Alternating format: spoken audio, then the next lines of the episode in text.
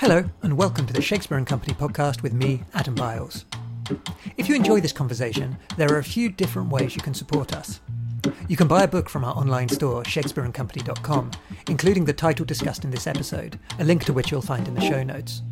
There, you'll also find our year of reading subscription, as well as Shakespeare and Company totes, apparel, mugs, and other gifts, all shipped from Paris to wherever you are in the world.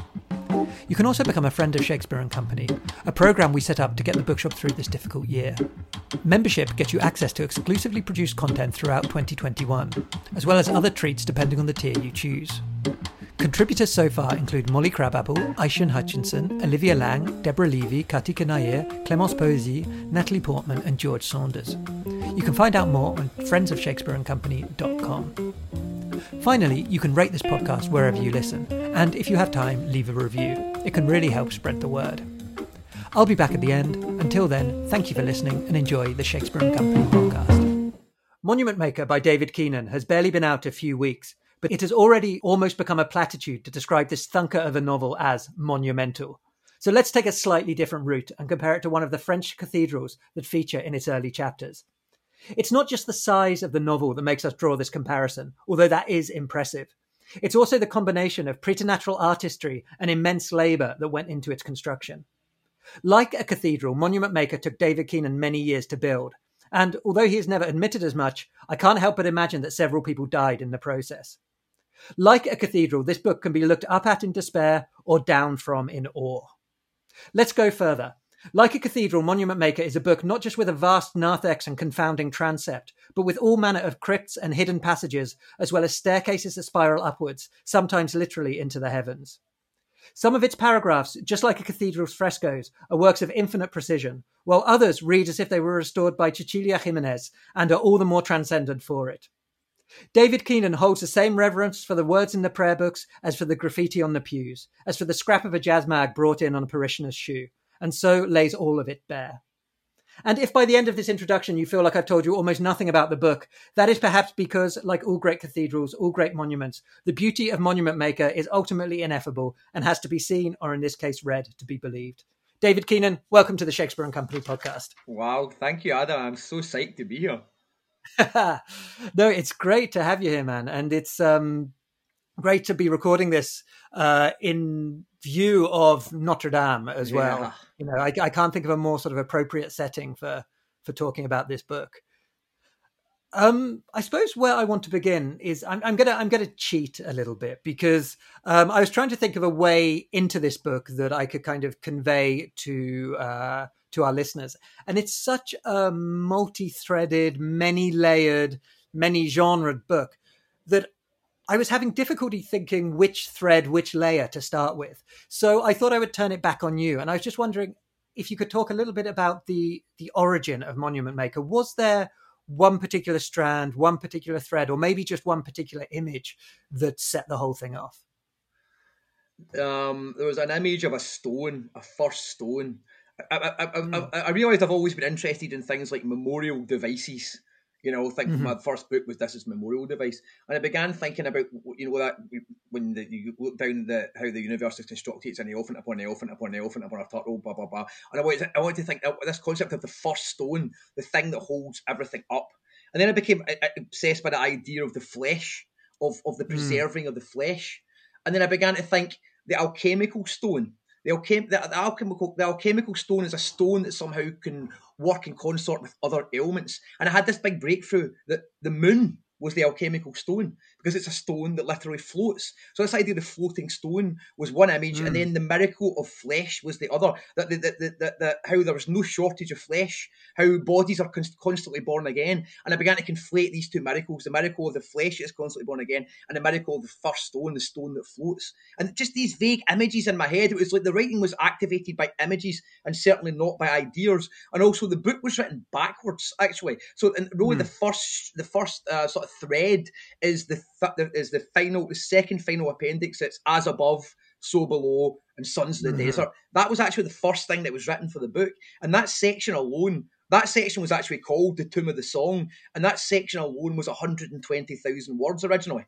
But I don't wow. believe in editing; I believe in destroying. So I, I basically dissembled that cathedral pretty, pretty, pretty brutally And I, I left it with just the thread of this one story. And from that, I then tracked backwards right the way through the book until the first section, Saint Ile de France, which is the fleshiest section in a way, become mm-hmm. was the final section that I wrote. You know, so it starts for me. It ended with it with the flesh, and for the readers, it begins with the flesh and goes to the stone, vice versa. Mm. That's that's a really interesting kind of comparison as well, the flesh and the stone, because these are two things which are sort of fundamentally opposing images. You know, there is one which is soft and mortal and pliable, and one that is, you know, potentially eternal or at least, mm-hmm. you know, very, very, very durable and very sort of resistant to um, to the elements.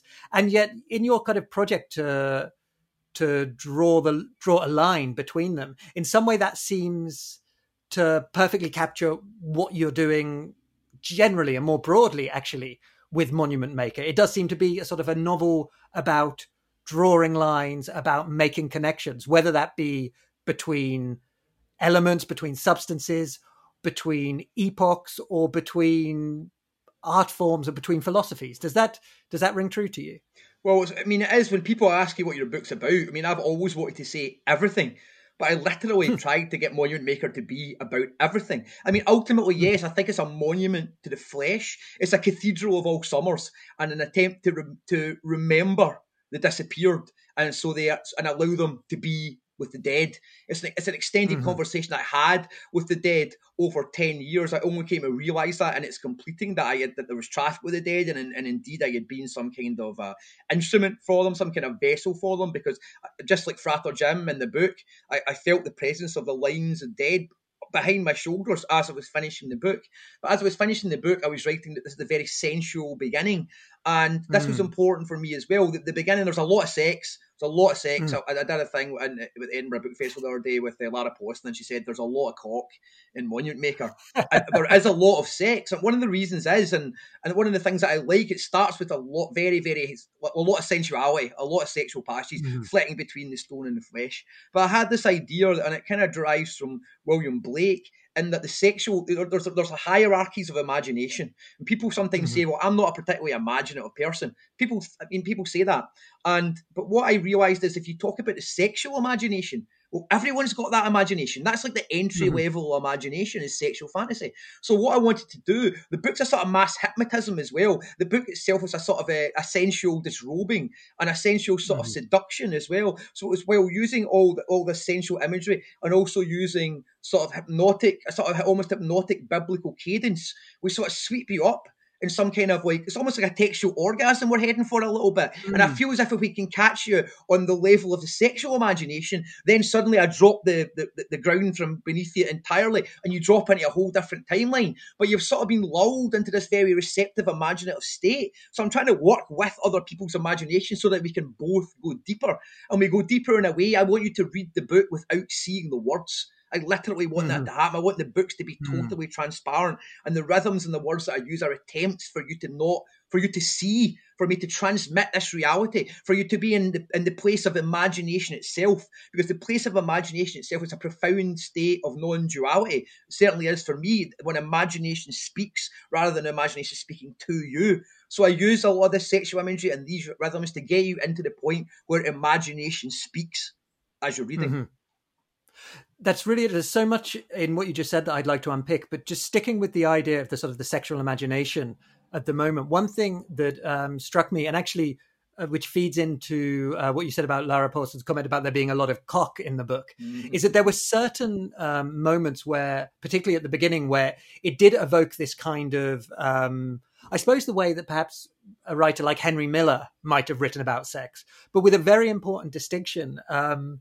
which is that it was a very sort of refreshingly kind of inclusive sort of it was both very masculine but in no way sort of um exclusionary of the kind of the feminine experience of sex. Like one of the one of you know miller can be a wonderful um writer to read but i think there is definitely a sort of an absence of the the female psyche and the female uh presence in the in the sexual act and in the sexual imagination in some of his work.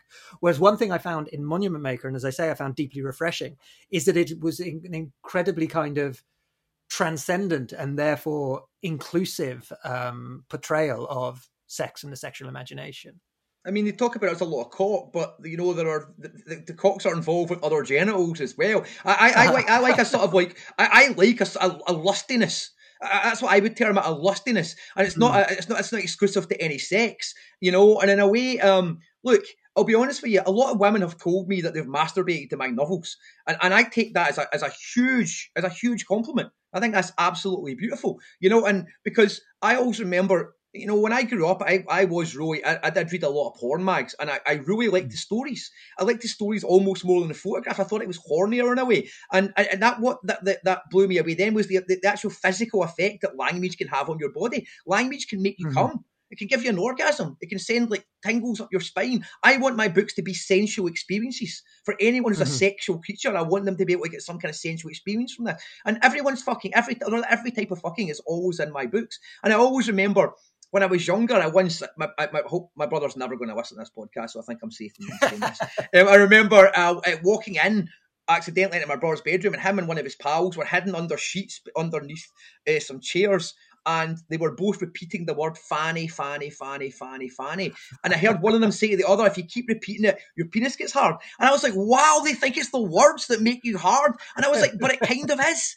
And, and I've always taken that, taken that lesson that I want you to kind of get off on the language as well. Mm. I want you to get down with it in full sexual experience, that kind of lusty experience. And just, I don't like writers that don't have sex in their books. A sexless book or a sexless writer is a writer I'm just not like what you read. Mm-hmm. And I, I, think there's also something um, I wonder, just thinking of the kind of the the the the male urge, I guess, and particularly the kind of the male urge to orgasm and the sort of the um, the kind of I guess the kind of the grasping for for a sense of the eternal that that uh, that that often implies. I wonder, sort of, I wonder if that's also a connection to this idea of sort of building, uh, you know, cathedrals uh, which reach almost up into the heavens. Like, do you think there's something? There's a line that could be drawn then, almost like between the sort of the, um, yeah, the, the, the sexual urge and the this quest for eternity through that, and the quest for eternity through working stone and building these monuments. Yes, it's that quest for kind of ultimate union, and I would say that moment of that moment of dissolving in mutual orgasm. That's the bit when you experience literally what I was talking about is the, um, the uh, imagination. Because the imagination, again, is this non dual state, which is simply broadcasting, which is being. And when you're in that absolute, you know, I, I, I am a huge fan of Aleister Crowley, uh, and I, I took a lot from reading him over the years. And one of the most profound things I ever took from his writing was how he redefined the idea of, of, of change uh, as being love. And he had this beautiful idea that everything is longing to unite with what it is not. In other words, mm-hmm. change itself is a, is a sort of sexual dynamic. Change itself is long, constant longing, constant love. There's no stasis because everything's constantly falling in love with what it's not and wants to dissolve into what it's not. And the idea of having change as love, that is so beautiful to me. So then it underlines the nature of time as being love, mm-hmm. you know? And so the whole book, there, there is, you know, the whole book is a sort, is a sort of eternal love play. It's a pointless mm-hmm. eternal love play in one way because there's nowhere to be and nothing to do except play with love. Literally. Mm-hmm. You know? Well, the one thing you have to do actually that I realise is that every one of us has some kind of duty to the dead and we have to work mm. it out. I think one of the big breaks I had with with mm. uh, psychologically and magically was when I realised the big difference between uh, what Freud and, and what Jung had contributed to our thinking after the 20th century, mm. and what Freud locates your ancestors in your immediate family. He thinks the big issue is your mum and dad. But that's so mm-hmm. local and small and tiny as if these are the things you need to resolve. But Jung relates your ancestors and what you need to deal with with the whole of the dead. And you're more mm-hmm. product of, whole of, the, of the whole of the dead than you are of your mother and father. And what an incredible thing. And what an incredible thing to have to do first to come to terms with the dead, to allow them to speak, and then to realise that you're about to take your place with them and hope that mm-hmm. someone will allow you to speak. And then you're right back to these whole ideas like last kind words, you know, see that my mm. grave is kept clean, things like that. And in a way, that's what I attempted to do with Monument Maker. Like like Lawrence to, to build my ship of the dead, or like Charles mm-hmm. Wilson says, I set out, I set out across the sea. I set out in a box across the sea which is an odd little, which I only began to realise after I'd done the book again, that the ship of death, the box across the sea, there's the cube in, in Monument Maker, which travels through the rivers hmm. of the entire book. Yeah. You know, it's, it's, it's a box upon the sea. It's a ship of death, and it, and it seems to con- contain the head, the head that is dreaming the story, the head that keeps allowing mm-hmm. the story to be back, allows the story to be spoken again. Literally, the word in the box. Yeah. Now, you only start to make some of these revelations out yourself after you finish the book. Same, same with me. It's um, it's interesting you bring up Jung as well because um, particularly I think in connection to the dead and also the imagination because I can't remember which of his um, writings it's in now, but one thing that always stayed with me from Jung was the the phrase, at least how it's translated into English, of um, whatever acts is actual. Um, I think it was I think there was something to do with he received this uh, patient who had other other of his colleagues had had, had no success with uh, with with her at all, with helping her, and in her note, it said she she believes that she visits the moon, and all of the people who had uh, treated her before had taken the approach of kind of okay, like clearly you haven't visited the moon, so let's let's try and figure out what's going on here. Yep. Whereas she sat down in Jung's consulting room and he said to her, "Well, tell me about the moon." Yep. And I think there's just something really there's something similar in what you're doing with with Monument Maker. I think this is sort of like affording a reality to the imagination, um, which is not to say that which by which I don't mean that the sort of the reality shouldn't be afforded or doesn't have it, and you're kind of you're kind of tacking it on in some sort of artificial way, mm. but in fact doing something which I think actually comes very naturally to us. And as you the way you described the sort of the sexual imagination earlier underlies this is that sort of the products of our imagination are very real and very an act upon upon our lives in in a very in a very sort of substantial way. And they're not us. They're not us. I mean, I, I think of Xstabeth. I think of Xstabeth all the time. Xstabeth, who was the star of my last book, who basically dictated mm-hmm. it, and who reappears here in several different guises, including as a talking mouth, a mouse during the siege of Khartoum, which I definitely never saw coming. But um, I, totally agree 100% with Jung. Well, well, you could say, well, Xstabeth a projection of this, or a symbol of this, or stands for this, or or blah, blah, blah. Xstabeth is Xstabeth. Xstabeth mm-hmm. presents as Xstabeth, and so I listen to her as Xstabeth. Mm-hmm. You know, you don't immediately psychologize it. You, you don't immediately reduce it to, to these series of boxes that you have. Okay, I can put this all experience, and that's that, that's a diminishing of it. And the other the, yeah. other thing, the things that I've realised through becoming a writer is, I honestly believe it, that I doubt my own existence, and there's no such thing as free will. I mean, I mm-hmm. find that I, I'm almost taking the piss sometimes. I think putting my name on these books, but you know, I've got to eat, so my name's going on it. But in a way, it's very hard to be able to take responsibility for these books. What I've learned to do is to get myself out of the way when these books start mm. to talk and let them speak, which is the way, I mean, you couldn't have set out to, to plan a book like Monument Maker. You know, I didn't sit down with point. I never sit down with points to be made or or, or, or overall narrative arcs or where I want to go. I would never allow that. I'd never allow uh, a single point to get in my head when I was writing. I'd be very weary of that because then I start, then you start in, in, interfering and maybe driving it in a certain way. So my, my whole thing is involved with, it, it, it's about listening listening and knowing when you're when the correct voice is broadcasting and taking it down, but taking it down so specifically that you make sure you get the inflection. You don't change it around. You don't say, well, actually, grammatically, what I think you meant to say was you get it down as it was spoken, and that requires deeper listening because the inner sensory mm-hmm. is always there. But the more you start to listen, the more you can't find yourself there. The more it's not you listening to it. There's not a whole lagoon of ideas that I then pick mm-hmm. and choose from. It is simply broadcast. Um, and it's uncanny and it can be an, an unnerving experience. And certainly when I was writing Monument Maker over these 10 years, one of those years I didn't write because I wrote the first year, I wrote two minute song, I began to get in, into the next section. I began to see it was going. I think I began to feel the presence of the dead, literally, but not having the, the capability or the tools or the or, or, or have or having the experience of any other writers talking to me about this potential mm-hmm. experience, mm-hmm. not knowing what it was and feeling like I was maybe going a little bit mad. My wife noticed my behaviour changing. I was becoming anxious. I was worried. Um, I had to take a year off, and I came back to it mm-hmm. again. And that's when I began to realise that, um, yeah, sometimes books are spoken. I think the best books, the truest books, but probably literally all books ultimately are spoken out of the air, are literally spoken mm. out of the air. And that's kind of mind blowing. It's really mind blowing, but yeah. that is 100% my experience of how books are written. And you know what? Mm. That's how reality actually happens because right now, as I'm saying all these words, these words are just happening. There's not these mm-hmm. options of different lines and conversations back here that I'm picking and choosing from. I, I, I, in the book I keep talking about how the word is is is is almost the only word you can trust, and I think that's what Jung is exactly talking about. Is means mm-hmm. when Xstabeth speaks, you listen to Xstabeth. Yeah, yeah, yeah.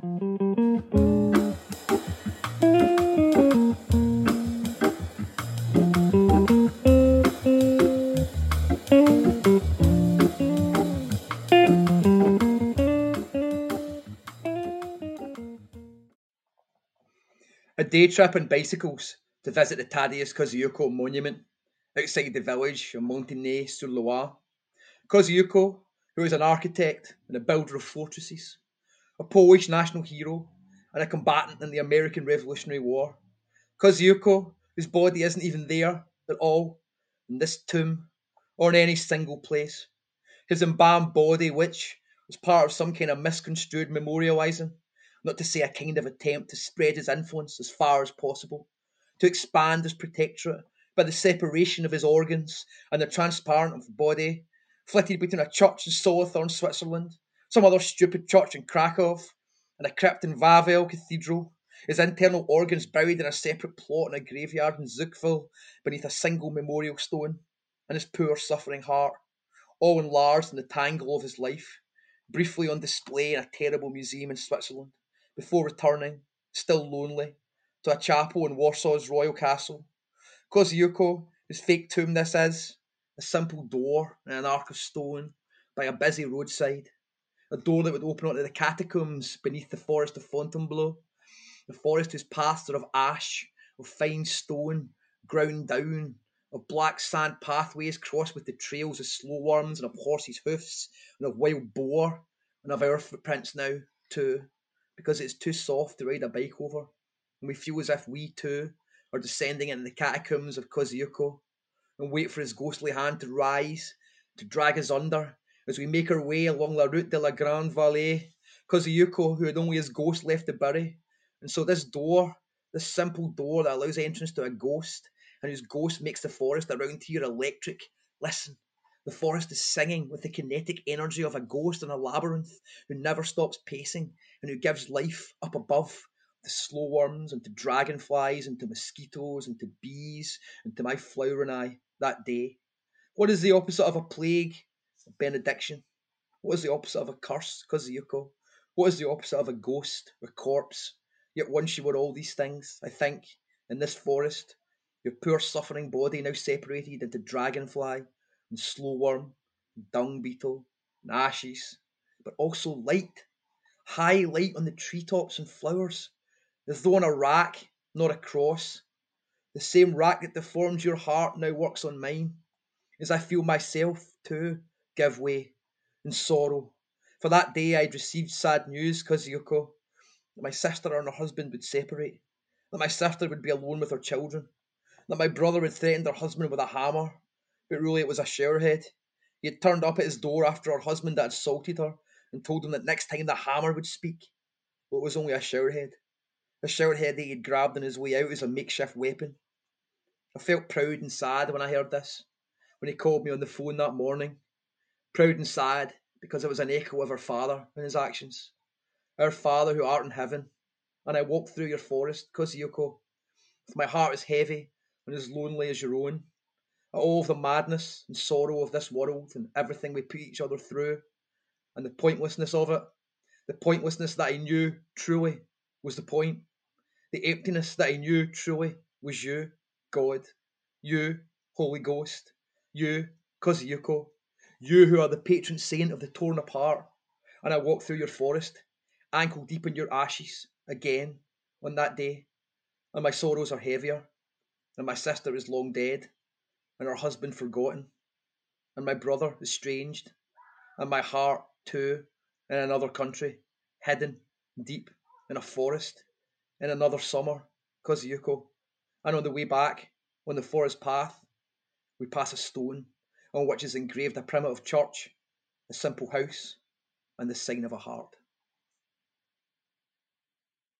I want to talk a little bit more about this idea of like feeling the presence of the dead and sort of channeling the dead because I think it sort of it feeds into a lot of um, what's going on in uh, in Monument Maker. Um, some people might think that that is, let's say, a literary way of expressing a certain imaginative experience that you have, or they might interpret it as you saying that literally the voices of people who once lived and have now died are passing through you. And I suppose my question is is that a distinction you recognize between those two states, or are they perhaps coming back to the quote we had from Jung of whatever acts is actual, are they almost one and the same thing? I think the dead speak, but they speak in stories, and the mm-hmm. stories mm-hmm. come through I try to get myself out of the way as much as possible, but inevitably I am their building blocks. In a way, the poet Jack Spicer, who's one of my absolute heroes of all time, one of my favourite poets, and just my favourite mm-hmm. thinkers, and and I feel very close to Jack Spicer. And Jack Spicer talks about how, with his poetry, he it was the equivalent of a Martian going into a room and being given 26 building blocks with the letters in the alphabet on it and then trying to tell a story through that hmm. alphabet. In a way, I am that alphabet that the dead are trying to tell a story through. So they will appeal to the things that I like or so my, my taste may be felt. I try to get it out as much as possible, but they will use these things to build the story. So they're not actually speaking the words of the story, but they are speaking through me in a way that I'm trying to translate rhythmically, energetically, in terms of the story yeah, they're speaking through me, and I do believe it was the dead. I do not believe there's. It's, I, am not. I'm not really using this as a metaphor, really, because one of the things that blew my mind and made me very upset was that I had never. I, and I, I'd never thought about this, but when, when we were much younger, uh, my my grand's uh, husband um, went down in a in a boat uh, during the, the evacuation of Crete, and uh, he he he was only on the boat because they had to take two volunteers off our boat, and he got the, the stub, went on there, it was torpedoed, the boat went down. His body was never found. Uh, my gran was obsessed when we were young that he that he would that he would return. She was convinced that he'd mm. lost his memory and he was in Europe somewhere, and he would return. And if we ever had a dream of of William, um, she would always say, "What's he saying? What, what's he looking like?" And we'd be looking for omens. He's okay. He's coming home or something like that. And then I remembered when we were kids, we went to uh, uh, Crete on a holiday, and my grand said you need to try and find the memorial to the ship. And everybody went down and his name will be on it. So we tried to find the memorial, but our, our, our language was really bad, and this t- taxi driver took us to marinas instead, and so we never found the memorial. And so when we told my gran that we never found the memorial, she smiled and she said, That's because there isn't one, because he's still alive.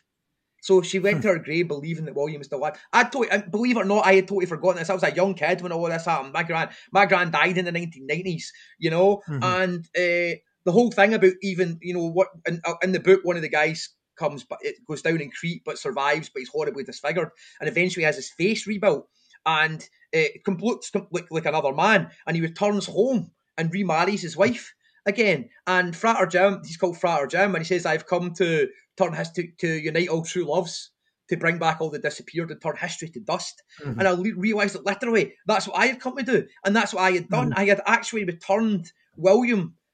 I mean, I feel moved when I talk about it. I'd returned William to, to my gran with a new face for her childhood sweetheart. Mm-hmm. And I hadn't realised I'd done it till I finished the book. And I was so moved and I realised that I had been that, that the dead had used me in a way, or I was capable. They, yeah. they knew I was capable of it, and so they used me to bring yeah. to reunite all true loves and to turn history to dust. It was an incredibly moving moment. But when I say it was the dead, it was literally the dead. And thank God that I wasn't fully aware of it till it was, was, till it was over in a way, you know, because yeah. I don't know if I could have stood it. But now, you know, I'm a pretty rational guy on the whole. I mean, I'm quite an earthy person, but now I, I believe in anything. After this experience, uh, I believe ghosts. I believe there's, I believe there's contact with the dead. I, I yeah, mm. I believe the dead are here right now. It's, it's we'll been a mind blowing experience. We'll definitely come on to ghosts in a minute, but I just want to stick with this idea because that's I. It's really interesting to hear that um, that that sort of section was in some way sort of founded in in fact and founded in your history because I think it's true, like you say, you brought William home to your gran, but in a sense, you also brought him home to yourself as well. There's almost like this kind of um, you know, this was kind of a loose thread in your personal history as well, which mm-hmm. the which the book is in some way contending with and not necessarily sort of tying and not at the end, but like at least sort of at least engaging with and at least sort of becoming part yeah. of um, yeah, sort of it's it's it's a strand from your life. And there's one moment uh, in the um, in the book where one of one of the characters asks, "Is it possible to paint anything that isn't a self portrait?" um, and obviously, at the beginning of this book, we meet a you know a somebody whose initials are DK. Uh, there's so, you know, some, there's references to uh, a David Keenan who translated um, this book by Pierre Melville, and yet you know this is not by any measure what would generally be considered a work of autofiction. But as I was reading, a part of me wondered if perhaps our definition of autofiction uh, is in some way kind of too too narrow. Is all fiction autofiction? Like when when you when you look at Monument Maker, do you see it as a self portrait in some way? Well, I think you can recognise it as being written by David Keenan.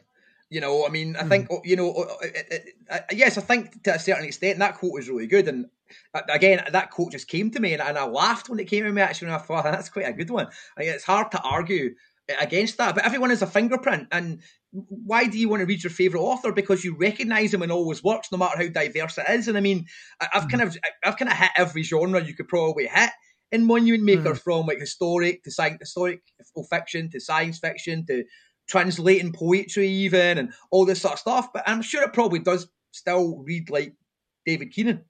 And obviously, mm-hmm. I play with that a little bit with the DK in the first bit and understand you're probably getting one of my books because you like my style or you like my writing and stuff like that. And you're going to get me there. But I do try to get out of the way as much as possible. And an mm-hmm. interesting mm-hmm. thing is that I don't think just because you like this as a memorial device does not mean you're going to like Monument Maker. You know what I mean? I I, I realise I'm pushing it harder here. The first two books I wrote, the thing that joins, going back to your point there as well, the thing that joins all my books, I think, is I write with a sense of gratitude always. Mm-hmm. I've been mm-hmm. very grateful for the life that I've been gifted, and I've been incredibly grateful for the people that have loved me and that I've loved and that I've spent time with. I've had a remarkable life, and without getting into too much of the madness, a really unique markup, crazy way, just from when how I was born, when I was a quick kid, who I was brought up with, the, the things I witnessed. It, I, I, knew it was magical, even when I was in a small town. And that's how when I was growing up in Airdrie, I was so aware of the magic that had been gifted that I knew I would write in gratitude a book about small Scottish towns and how they were beautiful and romantic and not rough and full of bombs. And also because of my dad, who, who was a Republican from Belfast, from a Republican family during the Troubles, and their incredible language and, and their incredible love that they had and the faith they had and, and, and words and telling stories. I knew I would write their story because it was so beautiful. But after that, I had no more ideas. I didn't have an idea of another book. And after that, I really mm-hmm. stopped really thinking up or even. I, I, I went into those two books with, with subject matter. That was all. I didn't plot or plan, mm-hmm. but I knew what the subject matter was. After from Xstabeth and certainly with Monument Maker, when I was writing those books, there was no clear path. But I was still writing in gratitude because, as you say, I realised that there were other aspects perhaps in my family that I had to to say thank you for as well, and I had to other aspects of the dead or in my past that I had to somehow redeem before I could move on. You know, I had to build mm. my ship of death, and in a way, like all artists' catalogue, certainly writers, is, is their ship of death you know and, and i think yeah. all my books are one are are now looking like and will be they all take place in one fictional universe i would say and they're all a multi-part installment of the one thing basically you know because mm. uh, memorial device for the good times and Xstabeth all there are, there are tunnels to all those books directly in monument maker you can access all those books through that as well and i realize i'm doing mm. one of these great things i always loved like you know malcolm lowry's voyage that never yeah. ends jack kerouac's Duluoz legend i realize that's what i'm involved with definitely at this point yeah there's um you mentioned the um the kind of uh use of various different genres. Um I, I I feel a bit. I don't really shouldn't have really used the word use because that makes it sound in some way kind of utilitarian, and I don't. Mm. I don't. It doesn't read like that. It doesn't read like you're a right saying, "Hey, it would be interesting to write sci-fi here, or no. useful, or cool, or anything like that." Um, it feels instead that you're so the, sort of these are the sort of the necessary paths that you need to to explore in order to to make the book do what you want the book to do to make the book have the effect you want it to to have. And indeed at a moment um, one of the, one of the characters is remarkable and I won't be able to get into the context of this without sort of going on for about half an hour. But um, he, uh, you'll you'll know the bit I'm talking about where he says a smart move to enter uh, the literary subterranea via genre. Yeah. Uh, the place is riddled with secret pathways and yawning chasms and mysterious openings that are stranger than fiction itself. Yeah. And that struck me as a very sort of revealing phrase about what the sort of the Monument Maker project could be actually like you're there's some there's really a sense that sort of these are the these are the routes through which you david keenan the writer are able to sort of to to construct the the literary monument the literary subterranean that you're yeah that you're i came in via genre because it was critically mm-hmm. unpoliced you know what mm-hmm. I mean? I've always liked that idea, and I've always been a huge fan of genre. I think you can get away with a lot in science fiction and stuff like that that you can't get away with in normal literature. So I'm such a huge fan of sci-fi, and it was the 1st mm-hmm. uh, literature that really blew my mind, and it's still very, very close to my heart. But I never thought I would be writing it particularly. But then, yes, one of the things was I had to, I, and, and I wasn't conscious of that. This is why it blows your mind when you finish when you finish your book, because I was like, well, obviously I wanted to create a, a, sense of timelessness. I keep talking in the book at the in the first section of the timelessness that's at the heart of the cathedral mm-hmm. the nebula you know this at the time was of and if i was and what i did i didn't realize that i actually had one set in the future on the moon a science fiction mm-hmm. i had one set in the past during the siege of khartoum none of these things occurred to me I was not conscious mm-hmm. of these things. When I sat back at the end, I was like, bang, wow. Of course I had to have something in the future. Of course I had to have a historic weapon in the past. Of course I had to have something in the present. You know, that was kind of mind blowing to me. And then the other thing is that you know, literally when we get to the final section, as above, so below, Sons of the Desert, um, at one point, one of the characters is literally manifesting itself as punctuation and is pursuing mm-hmm. another character via the page as you're reading it. The punctuation is running, and that when you get to that section, you start to realise that there are tunnels quite deliberately dug beneath this book. There are entrance mm-hmm. and exit points. At one point, um, Hildegard von Stroth literally uh, takes Maximilian Rehberg by the feet textually and lowers him down, lowers him down, drops him down an empty page into a hole so that he can reappear somewhere else in the book. And you know, and all this sort of stuff just started happening because I felt the tunnels open as I was writing, and I felt the sections connecting themselves in all sorts mm-hmm. of really, really odd ways. And believe me, to this day, because I reread Monument Maker all the time, to this day, I am still discovering happy echoes and links and, and, and entrances and hmm. exits mm-hmm. to tunnels that I I could never have put there uh, uh, consciously. It's really mm-hmm. wild. There's um, it's interesting you mentioned that as kind of the the book as the kind of the physical object, the kind of the codex, because that's something that struck me as very important when I when I was reading the book. So I started reading it. I, I was sent a um, a PDF to begin with, so I started reading it on a tablet, which in a certain kind of lexical way is quite um, quite appropriate. But um, it was when I, I finally received the book that I realized it actually had to be properly experienced as a printed object in some way. Like there was there was something um, there was something about the book that required the the sort of the physical exertion of holding and reading um, uh, a book, a sizable book, like having it on a having it on an iPad you'd get the same words, but in some way it wasn't quite going to going to cut it. Now I remember one of the final events I did before COVID was with um, Lucy Ellmann, um, and so her her you know one thousand page one sentence uh, Ducks Newburyport, mm-hmm. um, and I remember reading it and getting a kind of you know a crick in my neck, which I still have from time to time, and like trying to find the the correct position where I could comfortably read for for any length of time and it felt in a way like an act of devotion in some way, some sort of like religious act. And I had exactly the same experience once I finally had the the book of Monument Maker in my hand. And on top of that, as you say, there's this kind of engagement with the book as object within the text itself. Mm-hmm. Um, so I'm just curious, is that something again that was sort of uh, in the front of your mind when you were working on it? Like you sort of did you have a sense of the the object that this book would become and how readers might engage with it that way? Yeah, I definitely want form and content to align. So mm-hmm. I was looking for a big sort of psaltery, a large biblical kind of form. I wanted to do that. I was definitely writing to get to that kind of scale as well. Yeah, and I like um I like the focus on the the talismanic object that, that kind of radiates and vibrates a little bit mm. as well. And one of the way I use those tunnels and things through literature is to try and make the book like an entity. Like, like you know, at one point, the whole idea that at one point there's a, there's some lines about, do you think that when books are closed, they dream. Has, and uh, he began to say, has mm-hmm. anyone ever read the same book? Because he starts talking about The Outsider by Albert Camus, but he remembers all these different things that actually happen in, in the book, and then he remembers yeah. it with a different title. It's called The Outlandish Night, I think. And, and I began to wonder, does anyone ever read the same book?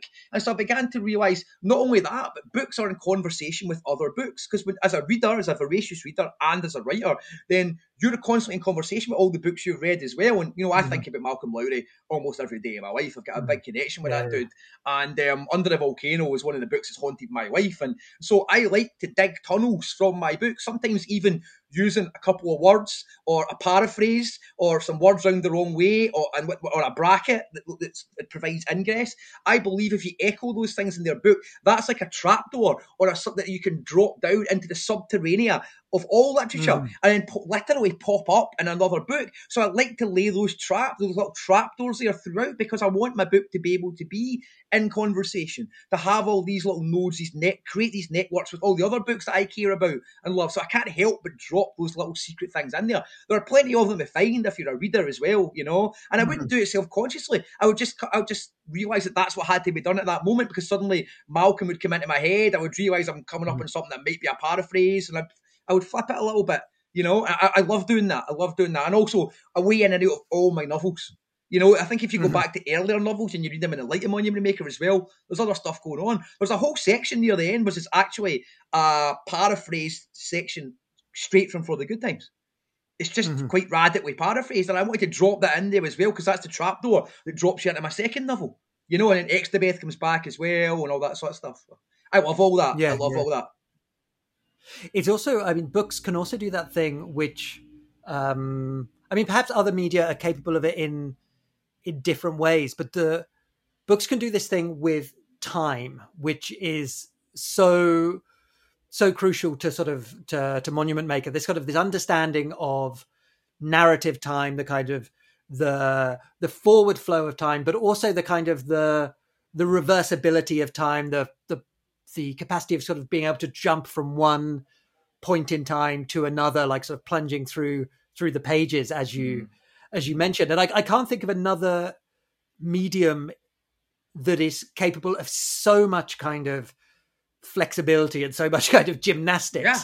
as the as the book for um for for unsettling i guess our um our concept of time um and as i said the uh the concept of time is so crucial to uh to monument maker particularly this sense of being able potentially to move through it uh, in two different directions, sort of backwards and mm-hmm, forwards. Mm-hmm. Um, do you think that became such an important part of the book, because, based on what you said earlier about the kind of the direction in which you wrote it, in that you sort of you wrote the end first and then worked your way back? No, I think um, I, think this is a, a, something that I've tried to do with all of my books is provide multiple ingress and exit points. Uh, mm. Memorial device. Each chapter could be read standalone. Again, you could read Memorial device backwards because the appendices gave you information that if you'd known when you started would have made a, di- a difference if you'd gone through it backwards. Mm. If you only found yeah, out it yeah. in one linear way. For the Good Times was locked in an Ouroboros. It began mm. and it hmm. ended with a colon and it, it, it, ended with the, with the with the writer with the main character boasting, no, saying, revealing what his superpower was, and he claimed his mm-hmm. superpower was forgetting. But then he very quickly yeah. says, "But wait till I tell you," and he realizes he's forgetting is a superpower. You cannot forget, and he begins to tail all over again. So you're you're trapped in, in, in, for the good times in terms of that. Xstabeth again. Xstabeth can be read backwards. It can be jumped into at the middle, and it can be read in mm-hmm. sections. Mm-hmm. Monument Maker 2, book one, two, three, you can read them as standalone books, like the Khartoum Siege. It's a standalone book if you want it, the science fiction Victory Garden standalone book, Frat or Jim, if you want to go that way. Mm-hmm. But they are all linked, and if you read them together, you will get something else. But I, I like, to, I, I just, as you say, you can do so much with time and not just with form with books. And it's kind of mad that people don't do more. And when you do do it, they call you an experimental author. I just feel like I'm just playing, I'm just having all the fun you can have with literature. It's there for mm-hmm. you. You know, I, I don't I don't think of my books as difficult.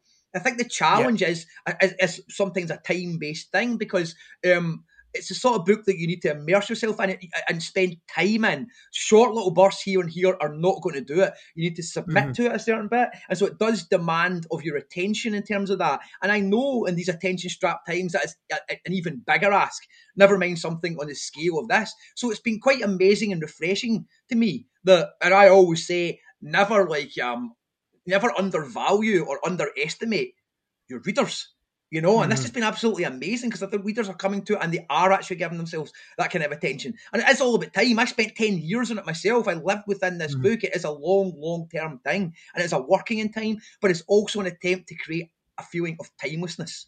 You know, mm-hmm. I would like you when you're reading the book to have the same feeling that you are when you're in a cathedral, a silent cathedral on your own, that you have somehow stepped out of time. You know, and then you're in the yeah, presence of yeah, something yeah. sacred, something holy that is outside of time. It's also like it's um, you know asking a reader in a sense to read any book is quite a big ask. I mean, like to sort of there's this you know it's a commitment of time, and you're going to hope that the reader is going to get something out of it. But like the impression we get with Monument Maker is that you are you are pulling out all of the stops in order that the reader can get as much of it from uh, as much from it as possible. Which is not to say, you know, there's no sense that like you're writing for kind of like readerly plaudits as well. This is very much a book which, uh, you know, I think uh, even though it's nice to receive the compliments, I kind of get the sense that, you know, the good reviews or the bad, bad reviews, it's kind of it's there's a certain sort of the book itself is sort of indifferent to uh, yeah, to this situation. Hundred percent, I totally agree with that. But, yeah, um, I mean, but one thing um, that I think the Monument Monument Maker definitely does kind of um, yeah, sort of repay the reader is in this kind of the sense of time, as you say, because it does it does require a commitment. It does require an engagement of you know x amount of hours, but the canvas it sort of opens out it's sort of like it's almost like it, it, affords the reader more time. It sort of like expands the universe to such a uh-huh. point that it, you're sort of once once you come out of it you you can almost have no sense of how much time you spent in it at all well, see, I want it to be an experience. The point mm-hmm. of the book is not to get to the end of the book and then say, ah, so what happened was Frater Jam, but you know, what I mean, I don't. It's not a book I want you to solve. I don't want you once you've finished it to have to have. You're not waiting for it to end to get the point of it. Yeah, yeah. I want you to be experiencing it as you're going. I want it to be something that you can step into. That everything else can disappear and you can experience uh, an experience of timelessness when you're in there you know, and you can access all. I want, I want you to sort of travel. We tr- literally travel through different worlds, through different aethers, almost, you know. And I want every time you do that to step into the book and the experience of that to be the point of the book. You know, mm-hmm. not the figuring out of the, of the narrative of the story. You can do that. And I think one review said maybe on your sec, probably on your third reading, because you can put it together and there is a lot of fun to be had there. We all like to figure out all these mad books, and there's a lot of fun to be had there. But the point is not that. The point is to deliver an experience, yeah. a, a, reader experience, where the words, well, the words are destroyed. At one point, I think that they say, like, I, I am the destroyer of words. And literally, mm-hmm. I want it to be that. I wanted the words to be gone. I want it, this kind of sort of, I want this lucidity that goes beyond text on text you know, which is why I keep trying to open it up, dig wormholes, divert you elsewhere and things. And I'm trying to distract you from the fact that you're reading a book you know? But you yeah, are. Yeah, yeah. And reading a book at its best, that's what it's like.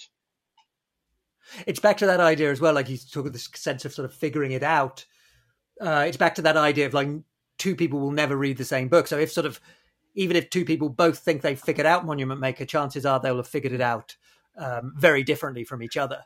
Yeah, I would say so. I, well, I'm also very influenced by William Blake, and I think that one of the rules, Michael McClure would always say that William Blake is alive right now as that red motor car outside in the street, and it's absolutely true. Uh-huh. One of the reasons that Blake is still alive as he ever was is his his his art is literally bottomless. It is fathomless because mm. there's no bottom to get to, and also it's alive. His characters uh, morph his characters morph into different characters and stand for different things because mm-hmm. his his system is literally energy and delight, and it's his own system. And I'm very much, I, I very much model myself after Blake in terms of that of trying to create energetic systems that stay alive mm-hmm. and that are bottomless, and so become these entities, you know. And they have their own life at that point, you know. And you're really interacting with another life form. That's how you think of yeah, it when you're yeah. interacting with a great, but you're interacting with another life form, literally you know, and a life form that's coming to you from a timeless place, you know, mm-hmm. which is imagination speaking, which is exactly what Blake says.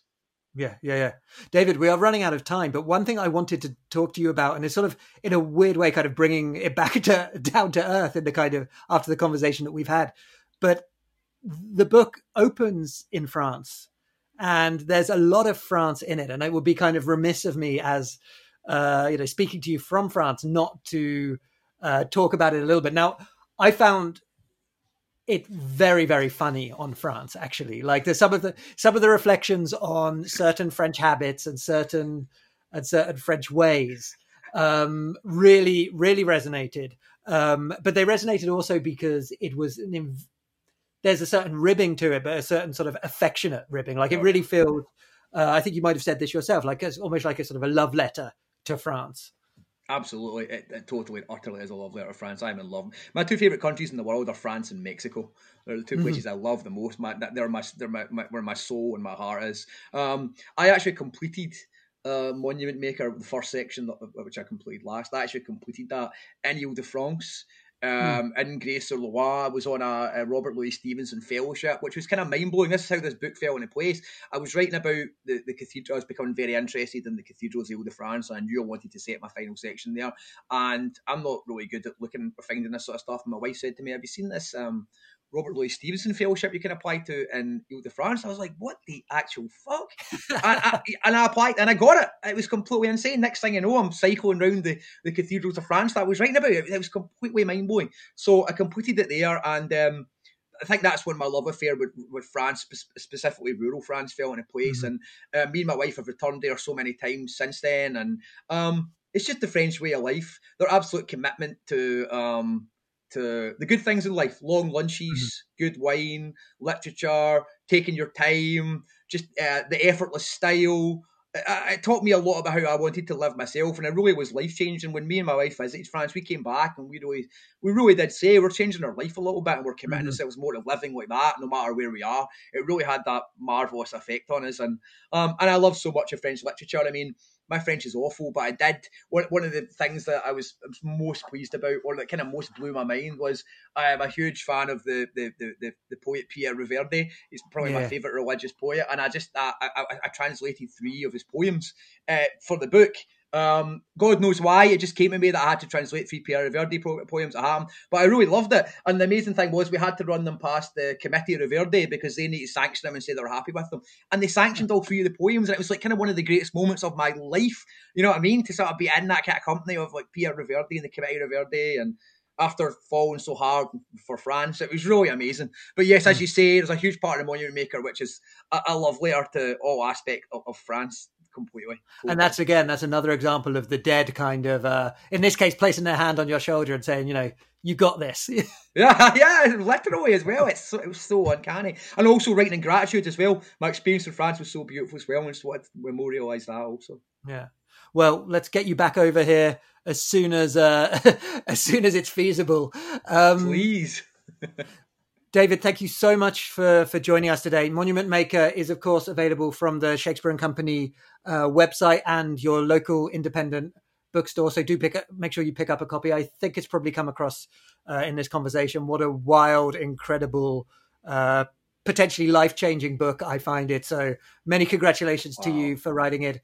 Um, many much kudos to uh, Lee and everyone at White Rabbit Books for publishing it. And uh, all that remains for me to say is, David Keenan Thanks for joining us today. Thank you so much, Adam. I really, really enjoyed that. It was a blast. You have been listening to the Shakespeare and Company podcast with me, Adam Biles. Links to the books discussed in this episode are available in the show notes, alongside information about how to become a friend of Shakespeare and Company. If you've enjoyed the podcast, please consider rating it wherever you listen. The intro and outro music is Mr. Ginger by the brilliant Alex Fryman, available on his album Play It Gentle.